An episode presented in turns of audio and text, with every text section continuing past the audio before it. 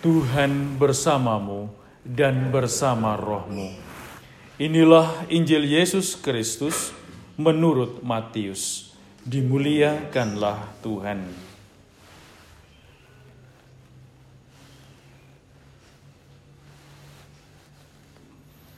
Pada suatu hari, Yesus melihat seorang yang bernama Matius duduk di rumah cukai.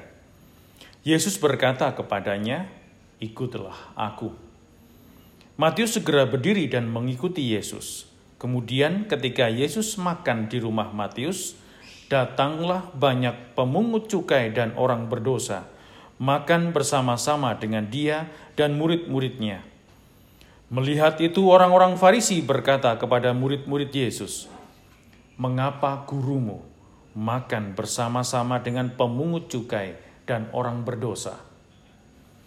Yesus mendengarnya dan berkata, bukan orang sehat yang memerlukan tabib, melainkan orang sakit. Maka pelajarilah arti sabda ini. Aku menginginkan belas kasihan, bukan persembahan. Aku datang bukannya untuk memanggil orang benar, melainkan orang berdosa.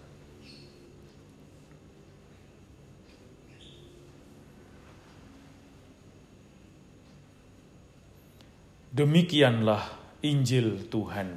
Terpujilah Kristus. Para saudara terkasih, Tuhan itu maha kuasa.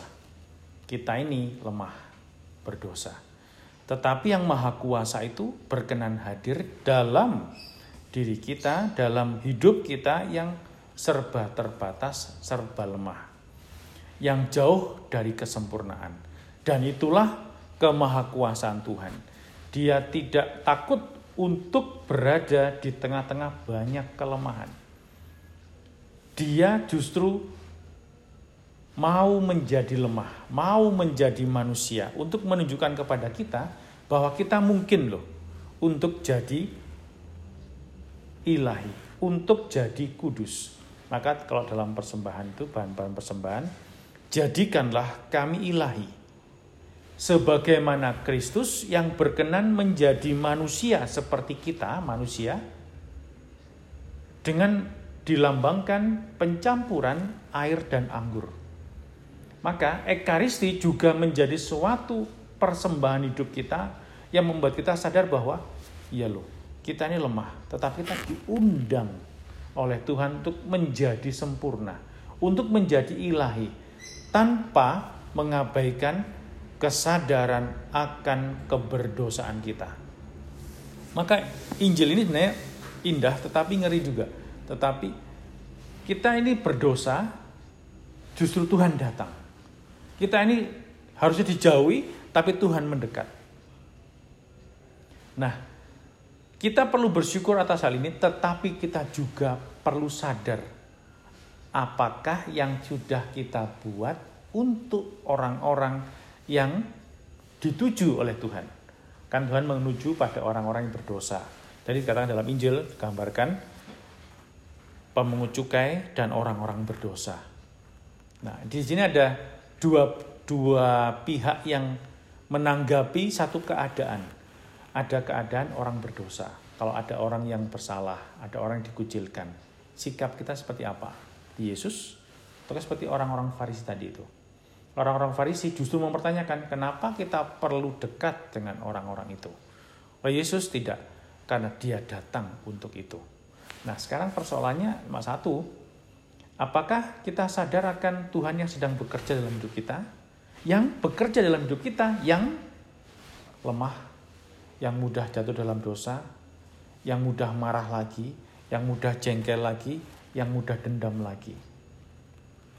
Nah, kalau begitu, apakah sikap kita juga seperti Yesus yang menyikapi orang yang marah, dendam, berdosa?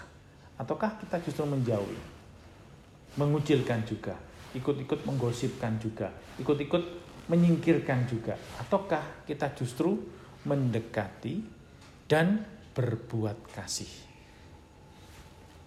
Tidak cukup orang tidak berbuat jahat, tetapi apakah saya berbuat kasih? Berbuat kasih itu berarti tidak pada sahabat, pertama-tama, tapi pada orang-orang yang dikucilkan, disingkirkan, dikatakan jelek. Nah, apakah kita ini gitu?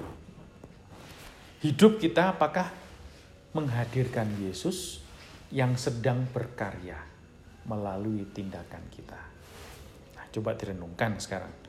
Apakah hidupku dalam segala keterbatasannya, dalam situasi yang terbatas begini, kita ini semakin tadi berarti paling kemarin tuh kreatif menemukan langkah-langkah baru untuk lebih menyayangi orang-orang yang mungkin disingkirkan, dikucilkan, digosipkan, dikatakan jelek oleh orang lain.